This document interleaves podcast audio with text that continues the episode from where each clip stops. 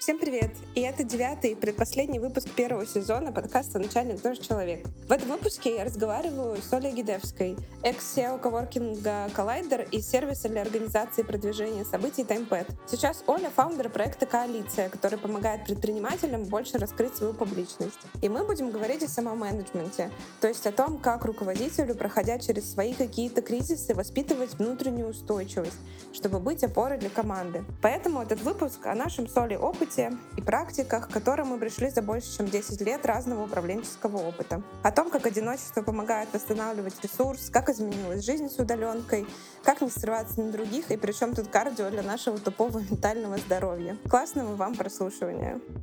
Оля, привет! Супер рада, на самом деле, с тобой записываться, потому что мне кажется, что ту тему, которую мы взяли про самоменеджмент, про то, как немного поуправляться с собой, со своими какими-то кризисами, это очень будет интересно обсудить, потому что в любом случае любой человек на позиции там руководителя или вообще в целом какой-то лидер, он все равно сталкивается с вопросами к себе, и поэтому думаю, что получится классно. И первое, что у тебя хочу спросить, вот э, как ты думаешь, вот успешный руководитель — это тот, который в любой момент времени знает, чего хочет, или как бы вот что вот он вообще как бы есть? Или вот ему можно сомневаться в происходящем? То есть как вот ты на это смотришь? Привет.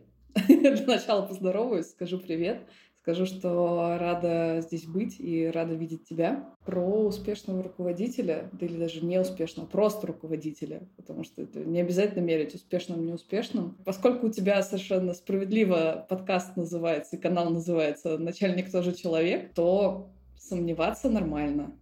И оказываться в ситуациях, где не знаешь, нормально. Людей, которые не оказываются в таких ситуациях, ну, их или нет, или э, обычно это говорит о том, что э, они не видят, не знаю, широты всех вариантов, что-то в таком ключе. Другое дело, что на руководителе, начальнике, лидере всегда есть еще и ответственность и необходимость принимать решения. И это можно сомневаться, но принимать решения одно другому вообще не мешает. Круто. Это, кстати, вот э, прям с самого начала мы начали про историю того, чтобы отделять какие-то, знаешь, зерна от плевел. ну, то есть, типа, есть mm-hmm. там, типа, сомнения относительно себя и какие-то личностные, может быть, штуки, а есть э, вот э, решения, которые тебе нужно принимать, и важно одно как бы на другое не накладывать и как-то вот дифференцироваться. Мы вот с тобой, когда встречались до э, подкаста, говорили, что часто случается такое расщепление идентичностей. Вот. Как вот ты себя сейчас ощущаешь, да? Можешь назвать какие-то вот свои там идентичности, как ты там представляешься в разных, э, не знаю, э, местах э, на данный момент? Про субличности, идентичности, субличности, как их можно называть, что субличности — это из такой из internal family system подхода. У меня на самом деле прямо сейчас происходит процесс, мне кажется, принятия и присваивания части субличности, причем даже субличности разных периодов. Потому что я буквально, мне кажется, неделю назад как-то заново обнаружила для себя смысл слова «ответственность», и смысл слова принимать решения и делать выборы. И в том числе это ведет меня к тому, что я переприсваиваю предыдущие идентичности. Потому что внутри кризиса а, как раз вот этого такого осознавания себя Uh, у меня был момент, мне кажется, что вообще внутри этого кризиса, когда возникает вопрос, кто я, что я, очень часто, по крайней мере, у меня так было, и то, что я наблюдаю у других людей, часто происходит отделение как-то себя от себя предыдущего, вот это расщепление, и некоторое обесценивание предыдущей части, что ну вот это я делал, делала, потому что так надо, принято, правильно, так успешно, так как-то там еще, а я-то настоящий, настоящая другая, другой, и все то, ну, немножечко уходит куда-то в сторону. То есть это когда у людей происходят серьезные карьерные сдвиги, а поменять индустрию, перестать делать то, что делал, сказать, нет, я этим больше не хочу заниматься никогда больше, я не хочу, не знаю, жить в таком графике, работать в таком графике, что угодно. У меня явно в переприсваивании стоит идентичность э, коммерческого директора, идентичность э, генерального директора SEO TimePad стоит явно в переприсваивании, идентичность э, директора проектного офиса, потому что мой бэкграунд включает в себя до IT. А, надо понимать, что у меня очень скачущая карьера. То есть я человек, который а, подтверждает собой тезис, что можно все на все поменять практически. А, я закончила вышку, и, соответственно, у меня экономическое образование. Дальше я поработала, позанималась аналитикой фондовых рынков не торгуя на них. Это вообще для меня интересная история, как меня туда занесло. После этого я никогда в жизни не торговала на фондовых рынках до сих пор. У меня нет ни одной акции. Хотя как бы могло бы быть, по идее, я в этом что-то должна понимать. После этого я успела поработать в управлении проектами. Сначала в ядерной медицине, в дочке Росатома. Мы выстраивали там новые проекты, продукты потом в ювелирке. Это нормальный такой скачок. А после этого я чуть-чуть побыла в салатах два месяца. И после этого айтишечка, таймпэд и все остальное связанное уже с технологиями, а, стартапами и так далее. И как бы нормально. Так тоже карьера может складываться. Это абсолютно окей. И более того, каждый следующий переход у меня был с каким-то повышением, улучшением, увеличением денег. То есть это не я ушла, все потеряла и начинаю с нуля, и вот ничего у меня нет, бедная я несчастная. Нет. я всегда была достаточно счастливой в этом. Уж не знаю, повезло мне или оно просто так работает. Про идентичность. Еще у меня есть идентичность человека про комьюнити, а, потому что последние четыре года я много занимаюсь и внутренне горю темой комьюнити, сообществ, человеческих связей, контактов, создания контакта среди групп людей. И это такое, ну, прям мой главный passion, то, чем я не могу не заниматься, оно не привязано ни к чему для меня. Есть еще идентичность предпринимательская, потому что я пересобирала и перезапускала Coworking Collider в Москве три года назад а, и запускала Recoworking а, в Ереване. Это было, соответственно, два года назад. Плюс у меня была своя коучинговая программа, которую мы делали трансформационная вместе с Лешей Ивановым. И, в общем, соответственно, разные истории, где я, в общем, ну, где я выступала фаундером, они есть. И сейчас я в какой-то мере и их тоже переприсваиваю, потому что я к ним очень долго относилась как, ну, я что-то мимо шла, случайно мимо шла, случайно сделала, случайно что-то получилось. Ну, просто вот так интуитивно, классно я туда зарулила. И вот что-то хорошее было, но как бы, ну, оно ж не сложно было. Я не то чтобы там как-то умерла, перенапряглась и вообще вложилась настолько, что вот вся душа моя отдана. А оно обычно было, что я что-то делаю, один проект, потом начинаю делать еще проект, и оно иногда там три проекта одновременно, ну, как бы нормально, вроде какой-то баланс. Но вот сейчас у меня идет какое-то присваивание, что вообще-то это то, что я делаю, это то, что я выбираю, это то, что мне важно делать. Вот сейчас моя идентичность включает в себя человека, который делает... Я делаю коалицию. Коалиция — это объединение людей, которые идут в большую публичность.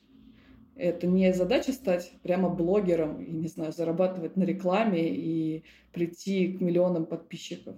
Но это для людей, которые делают, создают какие-то бизнесы, руководят какими-то проектами, что-то созидают, являются психотерапевтами, коучами или очень разные бывают ситуации, предпринимателями ли. И это люди, которые при этом понимают, что большая публичность им поможет для того, чтобы успешнее делать свое дело. И вот этот проект, вот буквально я недавно для себя признала, что да, вообще-то это мой фокус.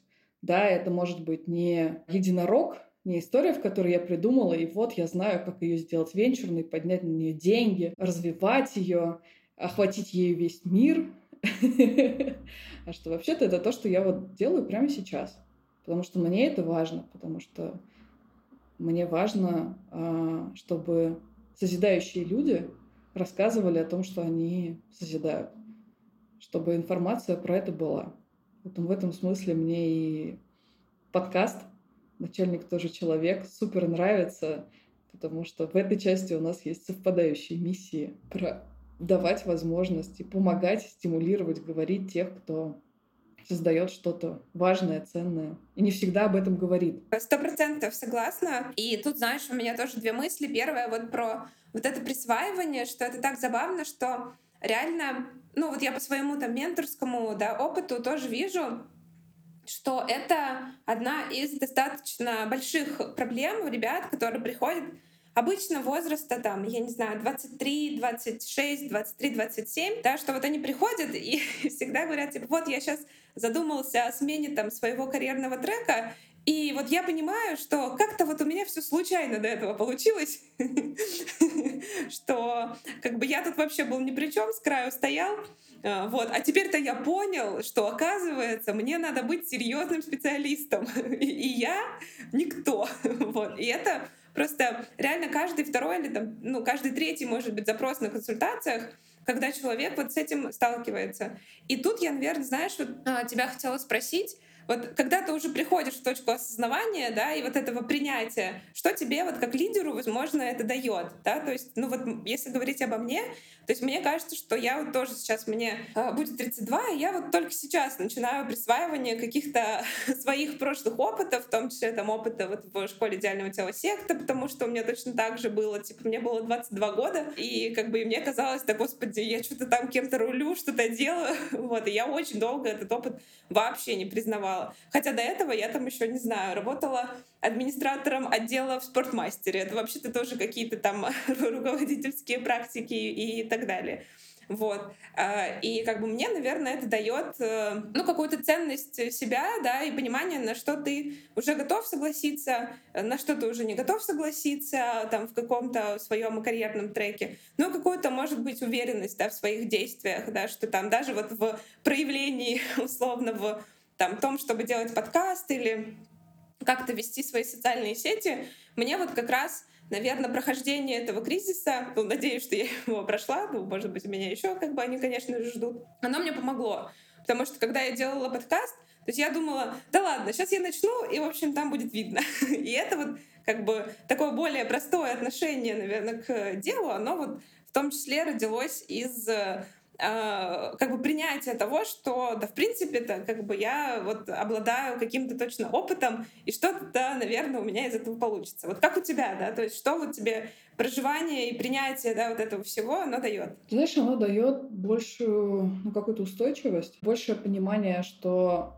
турбулентность происходит, изменения происходят, и я в них э, по-прежнему жива, здорова, и вот оно все хорошо. При этом еще замечание, что каждое следующее изменение, оно не такое же, как предыдущее, даже если кажется, что оно чем-то похоже, очень важно для меня лично не склеивать что это то же самое произойдет так же, приведет к таким же результатам, и все, все то же самое.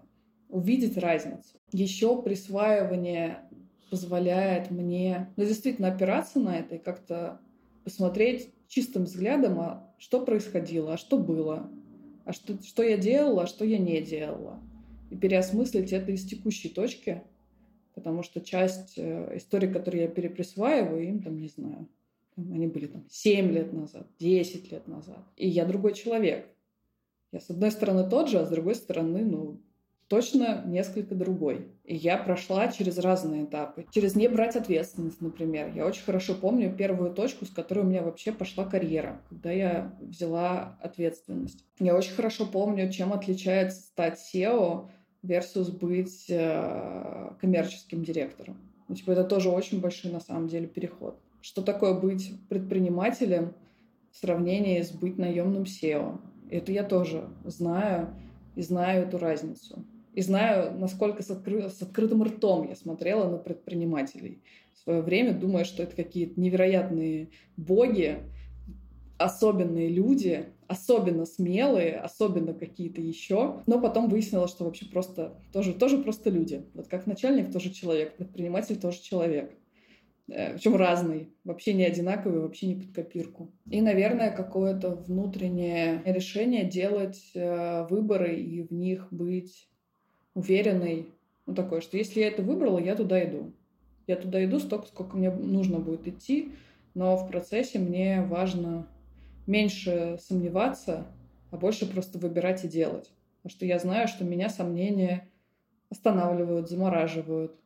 И в итоге получается хуже, чем если я даже совершу ошибку, но куда-то схожу. Что тогда это все-таки сделанное, а значит, из этого можно сделать выводы, и из этого можно взять опыт.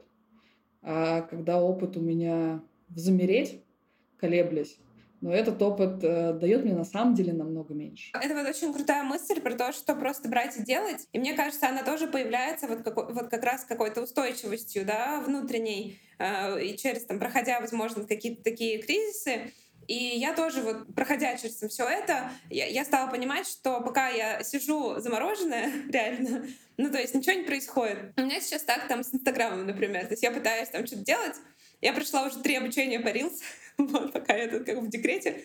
я понимаю, что как бы, блин, я просто вот как бы в позиции сейчас, типа, я сижу и не делаю, вот, и как бы надо просто делать. Э, и так я, типа, быстрее, быстрее пойму, что происходит. Вот, почему-то с подкастом и с каналом мне было легко, а вот с такими типа штуками, как там, типа, что-то поснимать э, видео, там даже там, потому что для продвижения там подкаста мне казалось, что классно, если бы такая там еще одна медийная поддержка. Это так или иначе, то есть меня прям тормозит. Но я дала себе время подышать, думаю, ладно, сейчас мне надо, короче, перестать учиться, вот.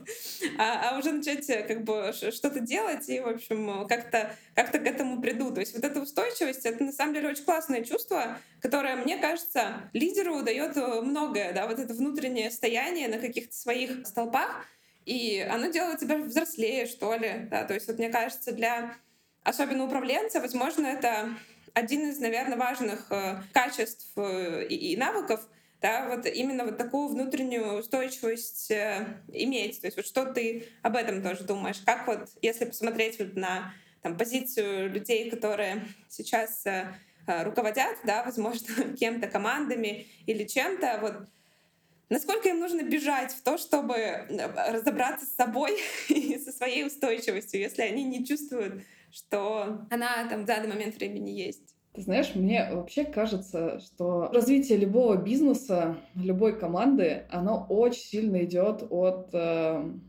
развития и того, что происходит с руководителем, с тем, кто стоит во главе этого. То есть я искренне считаю, что большие прорывы в бизнесе возможны, когда происходят большие внутренние прорывы у фаундеров, например.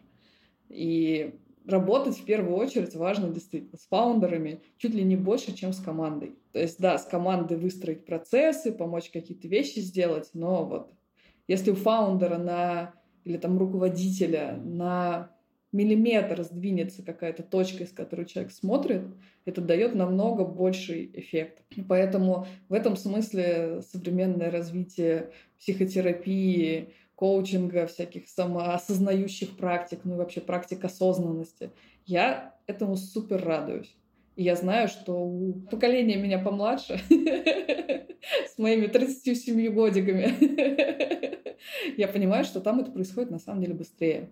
Потому что психотерапия является нормой у значительно большего числа людей. Вот из всех моих там, друзей, знакомых я понимаю, что люди уже в период между 20 и 30 уже более чем в терапии и руководители. И внутреннее состояние руководителя влияет на состояние команды очень сильно. А влиять по-настоящему легко и хорошо каждый из нас может только на себя.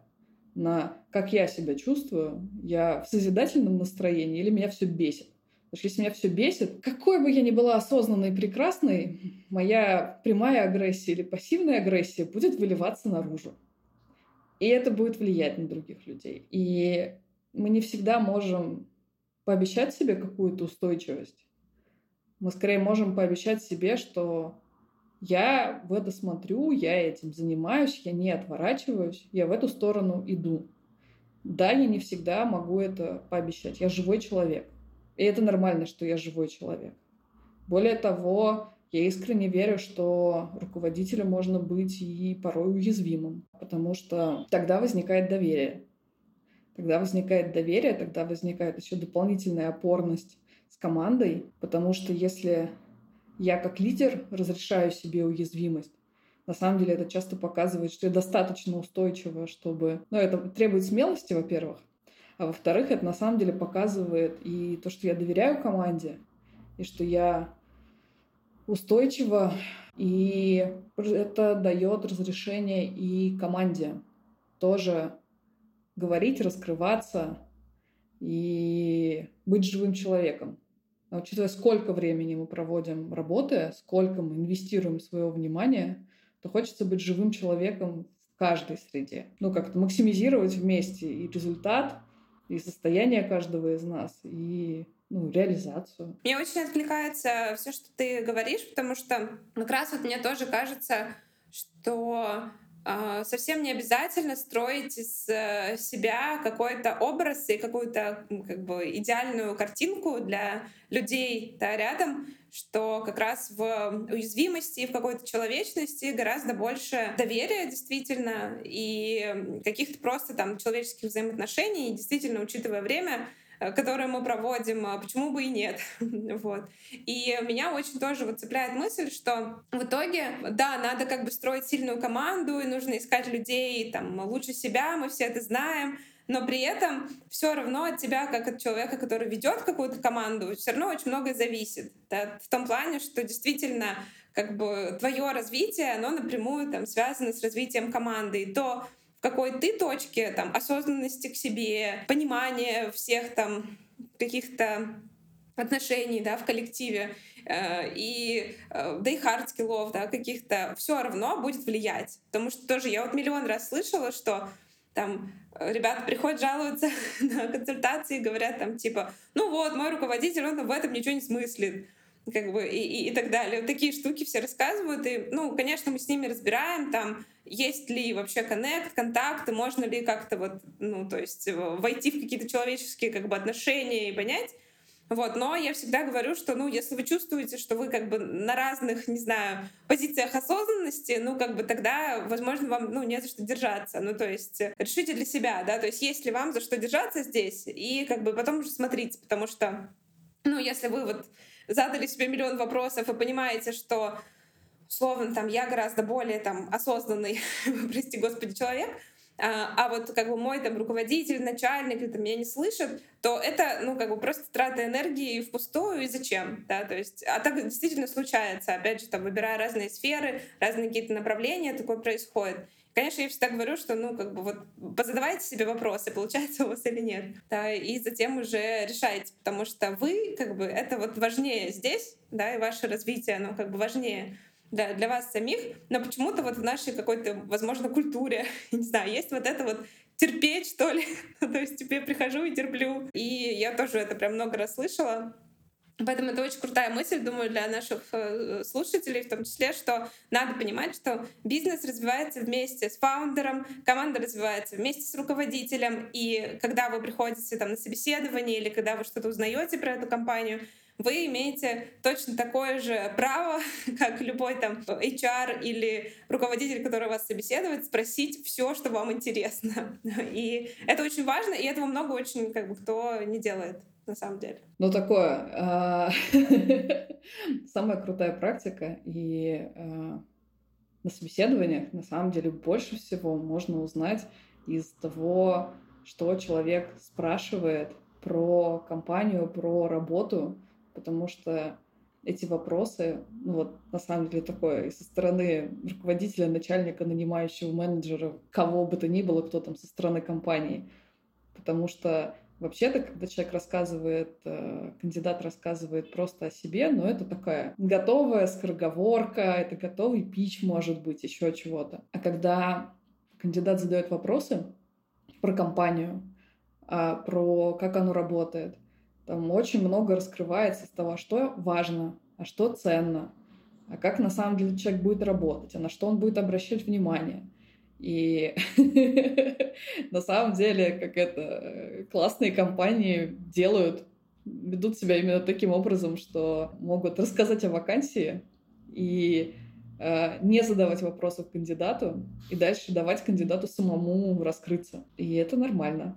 И как раз спрашивать, выяснять, ну, блин, это вообще-то встреча такое, не только тебя выбирают, но и ты выбираешь. И коммитишься на какое-то значительное время для себя. Ну, то есть вообще время твоей жизни, оно супер ограниченное. У меня еще одна мысль мелькала, пока ты говорила, про то, что если... Ну, я сталкивалась тоже, в том числе в рамках э, менторства, с вопросами, а как себя вести, когда начальник, руководитель, ну не знаю, кто-то, а просит давать не только позитивную обратную связь, но и негативную. Такой, скажи мне, а что не так, что можно улучшить? И что это бывает сложно, это бывает страшно. Особенно, если это, не знаю, там, первые полгода в компании, э, когда еще нет такой там, стопроцентной устойчивости, идет еще привыкание. И для меня было важно, ну и каждый раз важно подсвечивать, что да, рассказывать о чем-то, что можно улучшить, ну и вообще рассказать, что ты правда на самом деле видишь и замечаешь, это самое ценное, что можно дать команде и компании, потому что тогда есть шанс что-то поменять тогда есть шанс вообще встретиться, быть услышанным, увиденным. А если этого не делать и говорить только «да, все классно, мне все нравится», и тихонечко будет накапливаться то, что, ну, вообще-то не так нравится. Ну, всегда что-то по мелочи, ну, может, всегда не всегда, но, но что-то да. И насколько больше опоры, когда команда не молчит, а когда команда приносит в том числе и а вот, вот тут я вообще-то вот это вижу. А вот тут я вот это заметил, заметила, почувствовал, почувствовала. Вот какая-то еще такая часть, э, не знаю, и ответственности, и, и вовлеченности, и опорности друг на друга. Ну вот это все в итоге о том, что даже если мы там в отношениях э, начальник подчиненный, это все равно отношения с взаимоуважением, да, каким-то. Вот мне в этом плане, я когда была очень молода, прочитала всего Адидиса, и мне всегда вот нравилось, у него же там есть этот стол взаимное доверие и уважение. И вот это просто то, что как бы в голову впечатывается, что ты понимаешь, что вот это как бы ты, такой как бы столб, на котором надо все равно эти отношения держать себя как руководителя все равно в таком состоянии, да, чтобы ну, понимать, что я взаимно действительно человеку доверяю и, и объяснять ему, что для тебя есть это доверие, что для тебя есть уважение там, э, и так далее. Но вот это все, кажется, требует, знаешь, какой-то вот ресурсности, да, и какого-то самоменеджмента. И я вот хочу перейти к этой части и тебя поспрашивать, э, что вот вообще для тебя есть самоменеджмент, да, то есть как ты это понимаешь, или вот какое-то управление собой? Ты знаешь, наверное, главный инструмент управления собой, который работает и для меня, и я его чекала на свою форум-группу, это давать себе время только с собой время отдельное от всех других людей, чтобы успевать замечать, что со мной вообще происходит. Еще способ самоменеджмента всегда закопан в теле. Тут, я думаю, ты знаешь даже лучше меня. Фитмост в этом смысле э, такое, э, мне кажется, бизнес, который позволяет делать самоменеджмент через тело разными способами. Но и в целом у нас в любой момент есть стопы, которые можно почувствовать, в любой момент есть руки, которыми можно потрогать поверхность стола, своей одежды. Ну, такое, вернуться в состояние, что типа так, реальность вот она, вот она физическая, не только что мне там кажется. Это с одной стороны. Я знаю, насколько сложно оставаться порой с собой наедине. Я очень хорошо помню, потому что мой кризис включал в себя все, все способы, как с ним справляться. То есть в том числе я съездила на Випассану, например, по Гоенке, медитировав до этого раз пять в своей жизни. То есть я вообще из тех, кто э, тормозит, боится и прочее, а потом прыгает в омут с головой. Но перед этим я очень сильно боюсь. Надо понимать, что я не какой-то бесстрашный воин, который без страха и упрека, в латах и всегда куда-то идет. Нет. Перед этим это может быть, не знаю, месяцы страданий, чего-то внутреннего происходящего. Но я знаю, что, например, я поехала тогда на Випассану, потому что я понимала, что я бегаю от себя, я не даю себе возможности с собой поговорить. Я готова делать что угодно. Смотреть кино, разговаривать с людьми, работать, дум скроллить в телефоне. Вот что, все что угодно, только не как-то быть собой. И мне для этого потребовалось поехать в место, где жесткое расписание, где ограниченное пространство, в котором я перемещаюсь, и я не получаю новой информации, я не читаю книжки, у меня нет интернета, я не разговариваю с людьми, я даже не смотрю им в глаза, и у меня с ними никакого контакта не происходит. И вот тогда я смогла как-то с собой встретиться. Понимаю, что ну, это крайне не крайний формат, Но в целом, если получается с собой встретиться как-то иначе, то это прямо ценно. Потому что оно прямо успокаивает психику, позволяет вообще понять, кто я, что я, чего я хочу, как я себя чувствую, ну и какого-то честного разговора. Что для меня это история про честный разговор с собой. Не убегать от себя. Потому что убегать вообще суперкомфортно. В детстве тоже хорошо этому учат говорят. Не знаю, там, стукнулся, не плачь, болит, не обрати внимания, Э, нужно дойти до результата, но вот нужно дойти до результата. Идешь и доходишь до результата. Неважно, голодный ты, уставший или еще чего-то. Зато результат есть классно. Э, но потом внезапно я, по крайней мере, себя обнаружила, что такого всего накопилось, а я на это годами не смотрела, а посмотреть уже страшно. Просто потому, что его уже так много, что я боюсь, что там в этом бездонном мешке мне встретится. И для этого, да, пришлось себя вести вообще на випассану, на закрытую практику, медитировать целыми днями и так далее и тому подобное. Но если получается сделать раньше, то, то это самое ценное. Ты знаешь, очень тоже здоровская вот эта мысль. Я вот, наверное, в этом плане думаю, что мне просто супер повезло, потому что у меня, ну там вот, типа лет с 15 я реально занимаюсь спортом типа 4-5 раз в неделю. И вот вообще как бы не перестаю. То есть понятно, что оно все пошло там от похудения и так далее. Но то, что меня занесло вот в эту wellness как бы сферу, я вот недавно тоже начала это очень ценить, что на самом деле это очень даже меня спасает и вообще мою голову спасает, да, потому что реально убегать очень легко. Э, убегать очень легко, особенно если ты живешь в большом городе, ходишь на работу, ездишь в метро, у тебя не остается времени да, да, на вот это все. Ну, то есть это просто вообще классика. И у меня, конечно, тоже так как бы миллион раз было. Но вот именно вот это выстроенное когда-то в подростковом возрасте дисциплина, что нужно относить себя на спорт, э, и там, не знаю, вот э, из таких практик, что там нужно спать, там нужно нормально есть, вот, то есть как бы вот настолько было в меня как бы вложено а, хоть и там не в детском возрасте, но в подростковом, я понимаю, что это реально отчасти мою голову спасает. Да? То есть вот этот как бы весь режим пресловутый и так далее. То есть у меня вот вообще как бы с этим никаких проблем нет. И я понимаю, что, наверное, если бы я вот этого не использовала, а, возможно, мне было бы сильно сложнее. Хотя мне и так было сложно в какие-то моменты. То есть я вот тоже как бы вот из тех людей, которые достаточно сложно проживал какие-то вот эти личностные кризисы и понимание того, что я что-то от себя как бы бегаю и вообще не понимаю, что происходит. Вот, но как бы так или иначе, вот из, из таких практик э, сто процентов поддержу, что как бы это спорт и любая активность, и что на самом деле мне еще хочется снять, знаешь, такой ореол снобизма вокруг вот всех випасан, в общем, гвоздей там на гвоздях постоять, потому что мне кажется, что в какой-то момент в своей жизни ты думаешь, господи, что за бред, короче, люди там, не знаю, что-то они с ума сходят, какой-то херней страдают, там, типа, ходят, стоят на гвоздях, куда-то уезжают. Но так или иначе, мне кажется, что для того, чтобы справиться, да, с какими-то вопросами к себе, вот реально, просто все средства хороши, которые ты можешь только найти и попробовать, и вот тут вообще не надо себя а, ограничивать и как-то вот включать какого-то внутреннего сноба, который говорит, ой, что-то это какая-то хрень.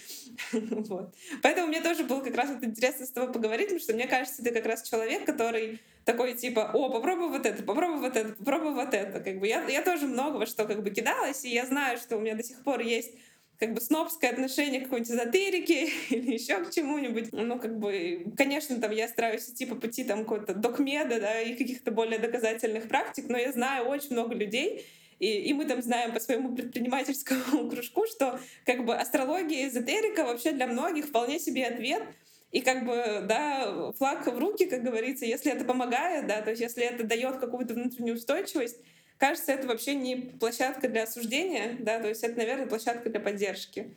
Вот, что вот думаю по этой, по этой истории с отношением часто к таким всяким практикам. Знаешь, я очень хорошо помню, как я сама носилась очень так, типа, осторожно ко всем там, практикам, как хихикала моя команда на тему каких-нибудь э, ивентов, э, там, чуть более эзотерического или какого-то, ну, такого толка вне конвенции, вне чего-то конвенционального. А потом в какой-то момент я обнаружила, что самые классные штуки, которые я делала в жизни, я делала из интуиции.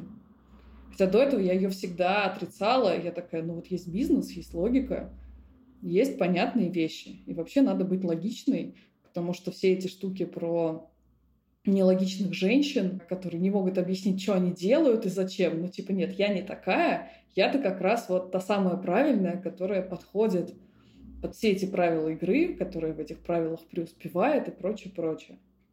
Но каково же было мое удивление, когда я поняла, что вообще-то из интуиции я делаю какие-то штуки. Хоть я ее отрицала, там, не знаю, десятилетия, вообще-то это работающая вещь. Большинство предпринимателей, инвесторов, руководителей, ну, все, вообще все люди ее вообще-то используют. И да, используют не только нее, используют и логику, и цифры, и докмет, и все на свете но и вот все вот это вот необъясненное, неописанное пока наукой, недоизученное, ну, потому что у нас куча всего недоизученного. Как мы знаем, что куча вещей, связанных с особенностями женского организма, недоизучены и изучаются только-только-только сейчас. Как там гормональный фон влияет на кучу всего. Точно так же и э, про мужской организм то же самое. Да, там чуть больше изучено, но не то чтобы все на свете. Поэтому у меня в этом смысле как-то к эзотерическим практикам, даже к шаманским, стало больше ну, принятия и понимания, что да, вообще-то и это тоже работает. Работает разное.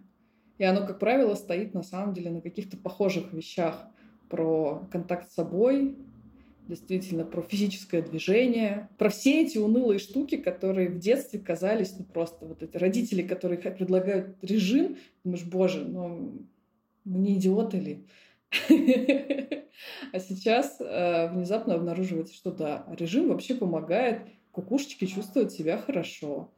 А когда понятные правила, если у меня в жизни все непонятно, ну давай я себе что-нибудь понятное сделаю. У меня будут, не знаю, понятные завтраки, и в понятное время я спать буду ложиться моей психике внезапно сразу в 40 раз лучше. Почему так? Почему это было долгие годы, не знаю, как-то стигматизировано, как, о боже, это для тех, кто не знаю. Или живет скучную жизнь, типа в 10 вечера спать идет. Да, да, да, да, да. Это для вот тех э, душных людей, которые живут скучную жизнь или, не знаю, живут с родителями или еще что-нибудь. Ну, вот что-нибудь такое прям не по статусу ужасное. Есть такое вообще сто процентов. Я по себе заметила, что я, наверное, больше не в штуку с интуицией, а я поняла, что капец, какую важную роль играет запал. То есть вот типа, если я проснулась, я в хорошем настроении, и вот и реально я иногда чувствую, что вот у меня сегодня есть силы на все. Вот, и я как бы могу там, я не знаю, зайти на любую гору и сделать все, что угодно. А иногда я чувствую, что как бы я не могу. Ну, то есть вот типа я просто провалилась там в состояние того, что я ничтожество, ничего у меня не получается и так далее. И я очень долго наблюдала тоже за этими циклами, и, конечно, я пыталась там в состоянии я ничтожества себя скорее вытянуть и там что-то делать, да, пойти сейчас, там, э, не знаю, задачи наставить и так далее. Но я поняла, что если принять эти состояния, то в состоянии, когда тебе нужно как бы бежать, делать, ты реально просто за час делаешь, там, я не знаю, кучу каких-то штук и, э, бы, так далее, а в состоянии, когда ты не можешь, ты просто можешь не делать. вот. И это очень было вот тоже крутое понимание, которое вообще не про там какие-то, ну, типа практики, да, то есть в плане там рабочих, да, каких-то историй, что вот тебе надо как-то равномерно работать. У тебя же есть там типа рабочие недели, и вот как бы как-то распределяй свое время. Но при этом вот в этом всем есть еще и такая штука, как услышать себя и с каким-то вот не таким насильственным подходом. То есть понятно, что это не отменяет какую-то дисциплину или режим, да, то есть это, наверное, тоже должно быть. Но при этом улавливать вот эти моменты, когда ты можешь, я поняла, что для меня это вообще очень важно. Потому что если я могу, я могу реально там за час все свои дела раскидать, и потом как бы, а потом весь день ничего не делать, ходить гулять, дышать там воздухом, цветочки собирать. И это очень как бы тоже классное понимание, оно похоже на то, вот о чем ты говоришь, кажется, про интуицию, и, и я тоже поняла, что если я в состоянии, типа, меня все бесит, мне ничего не нравится, лучше вообще не думать о каких-то проектах, в которых ты участвуешь и что ты делаешь, потому что в таком состоянии можно их просто свернуть, закрыть как бы, и, и так далее. У меня так много раз было, что там менторство в какой-то момент надоедает, или там консультации, да, а потом ты такой как бы расслабишься вроде, и опять на подъеме, и опять что-то хорошее делаешь. ну и с работой, да, так, так же и с командой, и с встречами. Поэтому вот мне кажется, что вот такие вот э, осознания, да, про вот если говорить о том, как быть в ресурсном состоянии, да, мне кажется, что это все равно это история про поиск себя и про поиск того, как а как работает твоя голова и как работает твое тело. Вот. И тут тоже тебя хотела поспрашивать, что помогает тебе вот это ресурсное состояние поддерживать, ну, кроме базовых там штук про уже понимание там сна, поиск себя, там осознанности и так далее. Может, у тебя есть какие-то конкретные прям штуки, типа там, не знаю, дневники там или так далее. Я очень солидарна с тем, что ты сказала про состояние. И более того, я не так давно обнаружила, что есть поговорка про «сделал дело, гуляй смело», и вот вроде по ней хорошо бы жить. Я обнаружила, что периодически мне нужно сначала сделать «гуляй смело», а потом я прихожу в состояние, в котором я легко и быстро делаю дело. И если я пытаюсь сделать в обратном порядке, то оно вообще не работает. Ну, то есть, например, я приехала в Стамбул, в смысле, вот я здесь буду сидеть и работать. У меня не так много здесь друзей, знакомых, я вот буду прям фигачить. И приехала, и первый день не могу, не фигачиться мне.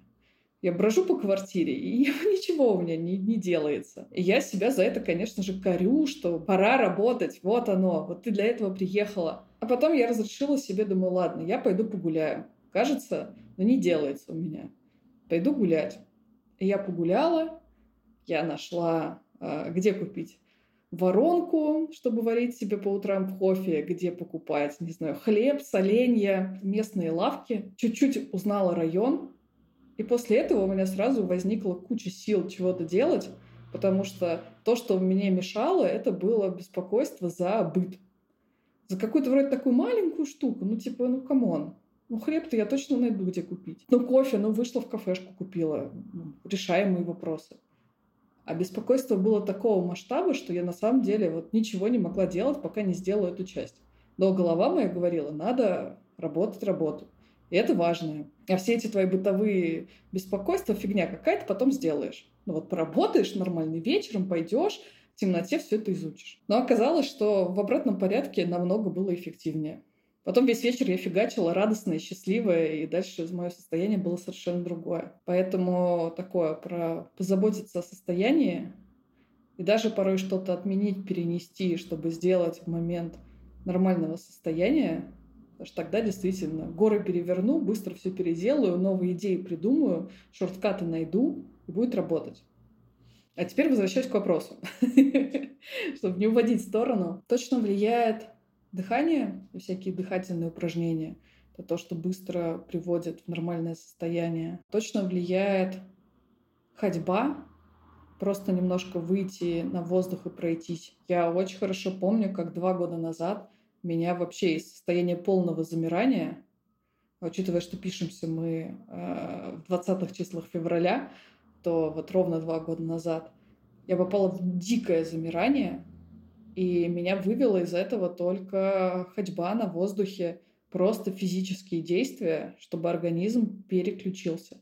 Это вроде очень банальные вещи, но на тело работают реально банальные вещи. Сесть внимательно подышать просто квадратом, просто вдох, столько же задержка, выдох, задержка, вдох, и вот, значит, погнали по кругу. Кажется, у меня есть гипотеза. Э, что я скорее экстраверт. Я не знаю. Долгое время я думала, что я скорее интроверт. Но я точно знаю, что у меня, например, есть подруга, в которую я могу выговориться. Потому что столько, сколько мне надо, не знаю, что-то выговариваться, проговаривать, но никаких денег на терапевтов не хватит.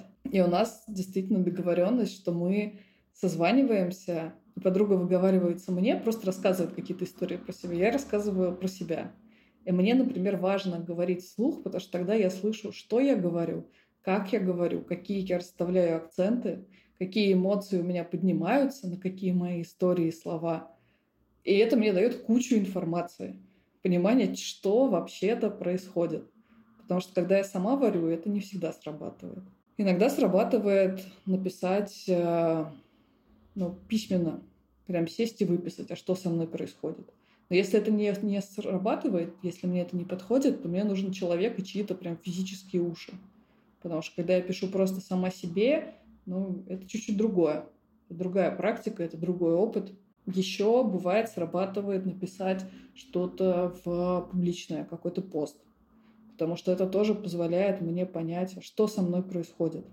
Что это тогда я разговариваю с каким-то читателем, усредненной версии, но все же. И это тоже про рассказать.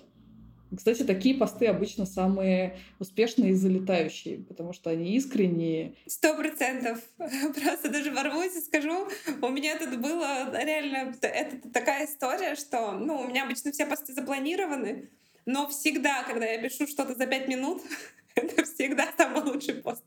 Да, да, да, да, да. Когда это такое вырывается наружу, просто это из меня рвется, и вот я э, это сделаю, да. Я понимаю, что я при этом рассказываю, и звучит это все так банально. Я думаю, боже, да, банальные вещи рассказываешь. Слушай, но при этом, ты знаешь, а, вот банальные, не банальные, но я даже там вот у нескольких там блогеров за последнее время опять нашла посты э, про там типа как наладить сон. ну, или что я делаю для своего тупого ментального здоровья. Ну, то есть, и там все как бы одно и то же. То есть мы как бы об этом говорим, но как бы объективно кто из нас там к этому действительно приходит и делает, да, потому что говорить это одно, это скорее всего там всем э, и так ясно, да, что типа что-то написать, о, это сработает, но при этом и, и я вот, кстати, всегда своей команде говорю, что есть разница между услышать и осознать. Да, потому что слышим мы очень много, и мы, нам кажется, что мы все это понимаем. Вот, и так часто даже там с какими-то и рабочими штуками, и чисто вот там хардовыми, да, типа что-то настроить. И это вот как бы, и это очень большая разница, да, потому что э, сколько там я могу твердить как руководитель, что вот так вот надо, да, но пока человек не пройдет это, не осознает, и не применит, и потом не придет и скажет, блин, Наташа, то есть ты вот про это говорила, да? Да. Вот как бы оно, вот это сознание не случается. И мне кажется, вот даже с такими практиками тоже, поэтому да, несмотря на то, что, ну, как бы, это вот первый момент. Второй момент, что, возможно, не тебе кажутся банальными, знаешь, а многие еще до, до этого не дошли. Потому что я тоже, когда там погружалась в терапию, мне терапевт давала там задания из серии, ну, Наташ, типа, если ты, типа, чекни себя, если ты голодная, злая, там, как бы, э, и еще какие-то там два э, уставшие, ну, не разговаривай ты с людьми. ну, то есть, как бы, абсолютно как бы простая, банальная штука. Типа, плохо себя чувствуешь, ну, напиши ты, что ты не хочешь говорить. Да, или там, если сидишь в зуме, с кем-то общаешься, ну не отвечай на сообщения, потому что ты не можешь воспринять информацию концентрированно так, как нужно. Да, и тоже, знаешь, очень простая штука, но сколько раз как бы я устраивала какой-нибудь срач, когда я типа с кем-то на коле в зуме, на не очень интересно, потом ты начинаешь переписываться, потом ты такой, блин, господи, я какую-то хрень наговорила, при этом уже какой-то конфликт случился в чате, вот, и как бы, ну то есть, хотя вроде тоже очень простые как бы штуки, да, которые могли бы тебя как раз не погружать такое какое-то антиресурсное, назовем его состояние. Вот, у меня, наверное, из таких еще тоже абсолютно банальные. Ну, то есть, и тут тоже я тебя хотела поддержать еще, знаешь, в плане того, что ты осознаешь, что тебе нужно выходить и гулять, вот чаще всего, когда ты где-то в эмиграции или ты работаешь удаленно. Потому что вот у меня такого в офисе не было. Потому что в офисе у нас была, как бы мы выходили. То есть мало того, что ты утром идешь как бы на работу ногами, вот, так ты еще и а, там днем идешь на обед, да, как правило, ты хочешь куда-то выйти, а вечерком, например, прогуляться за кофе. Ты себе как бы это даешь. И я вот понимала, что у меня все это есть. И еще вот во время офисной жизни э, мы всегда с кем-то там из ребят тупо после работы выходили и доходили там вот на офис на Добрынинской, и мы доходили где-нибудь там до Красной площади. Вот. И это как бы реально капец сколько времени проведенного на воздухе. Но когда ты садишься дома или там еще где-то в эмиграции, это вообще совершенно другое. И тебе нужно реально, вот как бы, ты просто начинаешь осознавать ценность выйти из дома. Я когда даже один день не выхожу из дома, хреново себя чувствую. Ну, то есть все, у меня как бы сразу я, у меня сразу начинается думскроллинг, я сразу начинаю читать социальные сети, э, как бы очень много. Я сразу начинаю понимать, что, о, со мной что-то не так, вот, и так далее. Ну, то есть я прям ловлю себя на этом, что так, ты просто не выходила. Ну, то есть, типа, сходи, вот, типа, пройдись, там, как бы, позвони маме, позвони бабушке, со всеми поговори, ну, то есть, возьми кофейку, и нормально. Вот, поэтому, как бы, наверное, банально все это не звучало, но в итоге вот в современном мире, когда мы там с 20 года живем в а, ощущении неполноценности себя, да, то есть, типа, которое создается в том числе там соцсетками, медиа,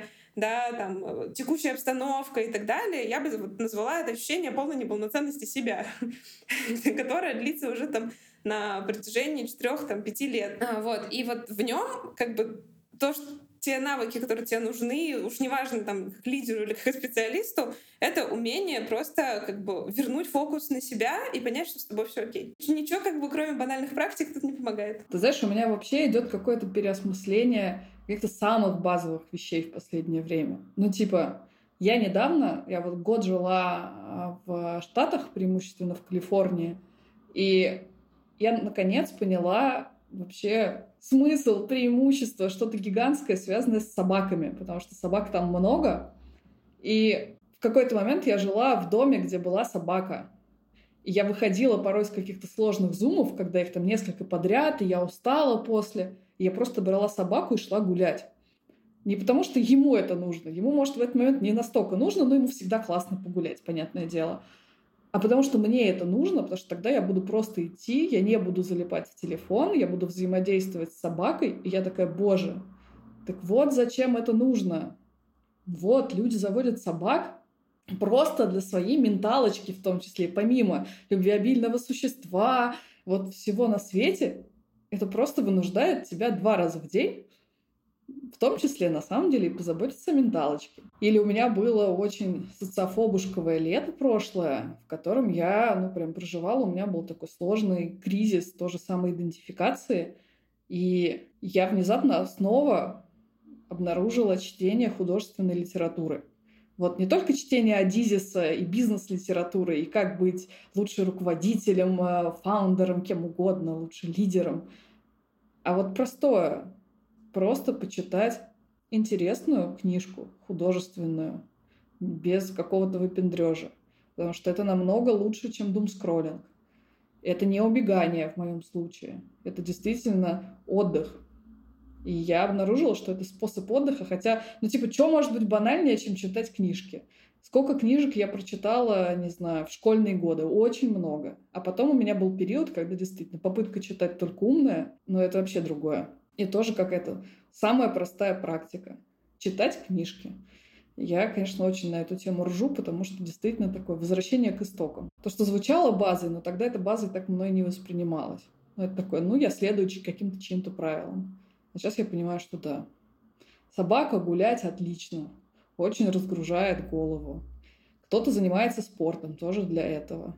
Выйти после сложных звонков убежать, например, на пробежку. Тоже проветрить голову, просто прийти в себя.